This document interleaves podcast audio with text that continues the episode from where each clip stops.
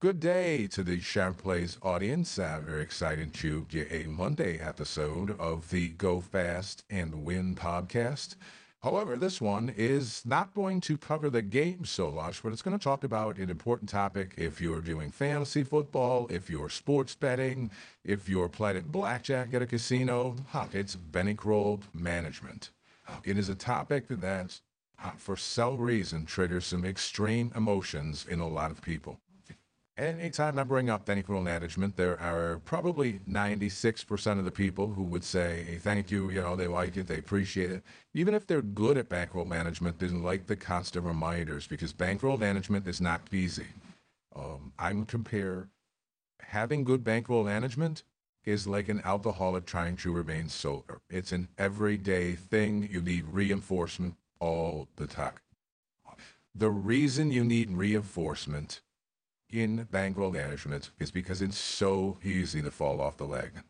Gambling elicits so strong emotions that if you aren't aware of those emotions, they're going to take over. You're going to think you're using rational thought and you're using anything but rational thought. And I'll often get the criticism on people send a message and go, You're only talking about bankroll management because we lost yesterday. Well, no fucking shit, Sherlock. How stupid are you?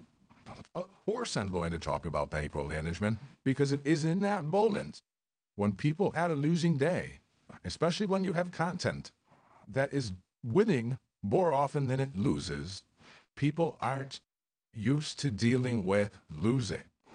They either win or when they lose, they immediately come right back and are able to win. And when you have that kind of performance, it can mask a lot of errors in bankroll management. So people who are making errors when the content is running hot, might need to make those same errors when it's running cold and potentially make worse errors. Except when it's running fat, your errors aren't glossed over by the fact that you're winning. So those errors don't matter. They're not painful. They don't cause damage. But when you're losing, those same errors could completely blow up your bankroll. Those same errors are what causes those people we read about in the paper who went bankrupt from gambling or who jumped off a bridge because they lost a ton of money in gambling.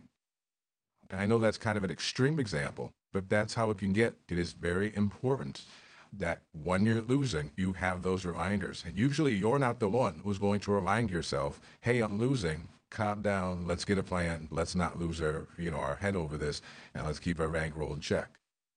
You're going to be called an emotion. So that's where I come in to try to go, hey guys, we had a bad day yesterday. Let's take a breath. Here's some strategy ideas. Dial it down. And I bring that topic up. Those of you who ought to think that I'm doing it because, oh my God, he's, you know, trying to gloss over the losses and he's just saying this, you're a moron. You're going to lose. I don't care what you think. You're going to lose it again. Those who actually appreciate the information are those who will eventually evolve and will be those long-term followers and successful subscribers. So those of you who think when I do bankroll management, I'm glossing over something, good. Because survival of the fittest will have your book eat you alive, and I will have to deal with you any longer, which will be wonderful. It will save me about five hours of messages and listening to whining. I never wanted to get into uh, being a teacher. I never wanted to own a daycare. Lo and behold, handling the work at the Sharp Plays kind of has me doing both. So now let's get to the meat and potatoes of this whole thing. What is good bankroll management? Now, the complex answer is, and it really varies by person, uh, risk tolerance and so on, but the formula that I think works for everyone, if you're just looking at somewhere to start, is simple. It's a 100 unit bankroll or, you know, some people like to do percents. So 100% of whatever your bankroll would be, um, whatever you want to dedicate to your sports betting, fantasy football, blackjack, horse racing, backgammon, whatever professional wagering activity you want to engage in. Um, think of that amount of money you want to dedicate to it. Oh, maybe it's 10,000, maybe it's a thousand, maybe it's a hundred thousand, maybe it's a million, maybe it's 10 nine. Who knows? Whatever that amount is, divide by 100. So your full amount is obviously 100 units or 100%. Again, whatever your preference is in uh, explaining it all. then we have to break it down to what your unit wager is. I suggest people wager one unit as their base wager. So that your average wager is one unit.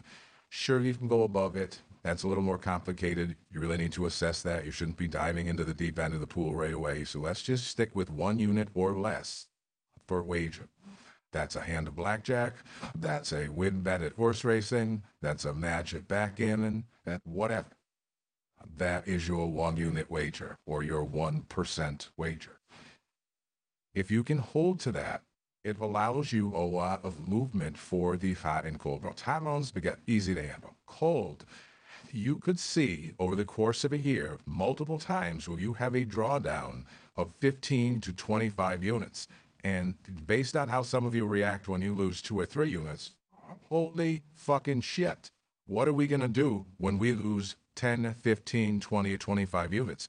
Because, and this isn't just me making it up, statistical probabilities. I have an article on the sharpplays.com, which breaks this down, but statistical probabilities point to the fact that in a given year, you're going to have multiple drawdowns of 10, 15, 20, 25 units.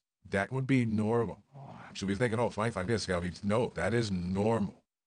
Have So it's very important that you have a large enough bankroll to weather those drawdowns. You have to have the fortitude to handle it, which that's a whole other story. I'm not even going to get into it. Some of you don't have the fortitude to handle losing two bets in a day. So that, that's another topic. I'm leaving that alone. But assuming you're a normal human being, which is rare these days, if you can get into your head that you're going to have those types of drawdowns 10, 15, 20, 25 units in the course of a year, and those are going to happen multiple times, then your head is in the right spot for this business. At the same time that we're talking about that type of drawdown, obviously you're going to have those runs where you hit a parlay and you hit a bunch of straight bets and you go up 10, 15, 20, 25 units. But that's the bright like some some months you're going to be up 20 units, other months you're going to give back 15, and you're going to win 15, then you're going to lose 10, then you're going to win 20, and then you're going to lose 8. Well, there's going to be a net gain over that, but you have to be prepared and aware that you are going to have these large drawdowns. You accept that, you're good to go. You have a 100 unit bankroll, you're able to weather it, perfect. Nothing is a surefire guaranteed system that is going to win, that you're always going to win money and everything's going to be fine. But if you do these little things, 100 unit bankroll, one unit or less per wager. Now you're putting yourself into a situation for success. You might then say, how does this put me in the situation for success? And it's very simple. Bankroll management prevention from hemorrhaging units.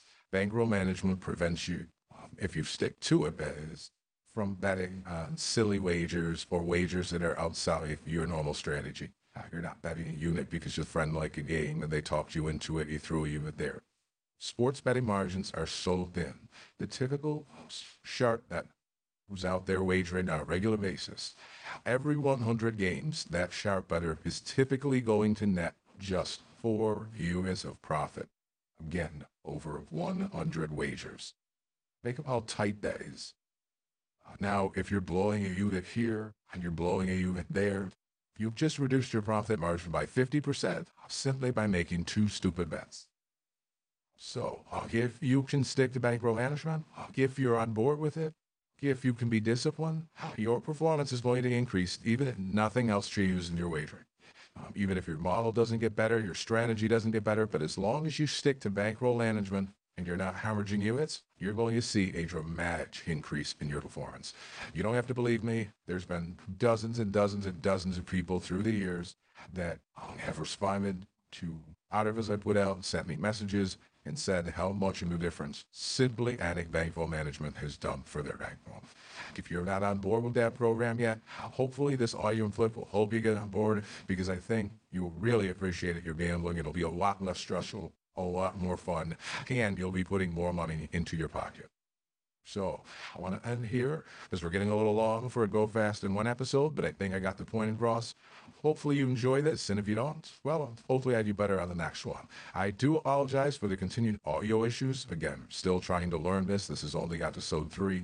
I uh, I hope to be better. Uh, exponentially better in the episodes ahead as I tighten up the audio and learn some of the advanced software that's out there. So thank you very much for your patience. I assume the gist of things come across, even if there's some weird background noises or some echoes or some raspiness or a word doesn't come through properly. Hopefully that's minor. Again, you get the gist of it. good luck this week. I will have another episode in a couple days, and uh, we'll dive into the weekend card and start to look at college basketball on a regular basis. Good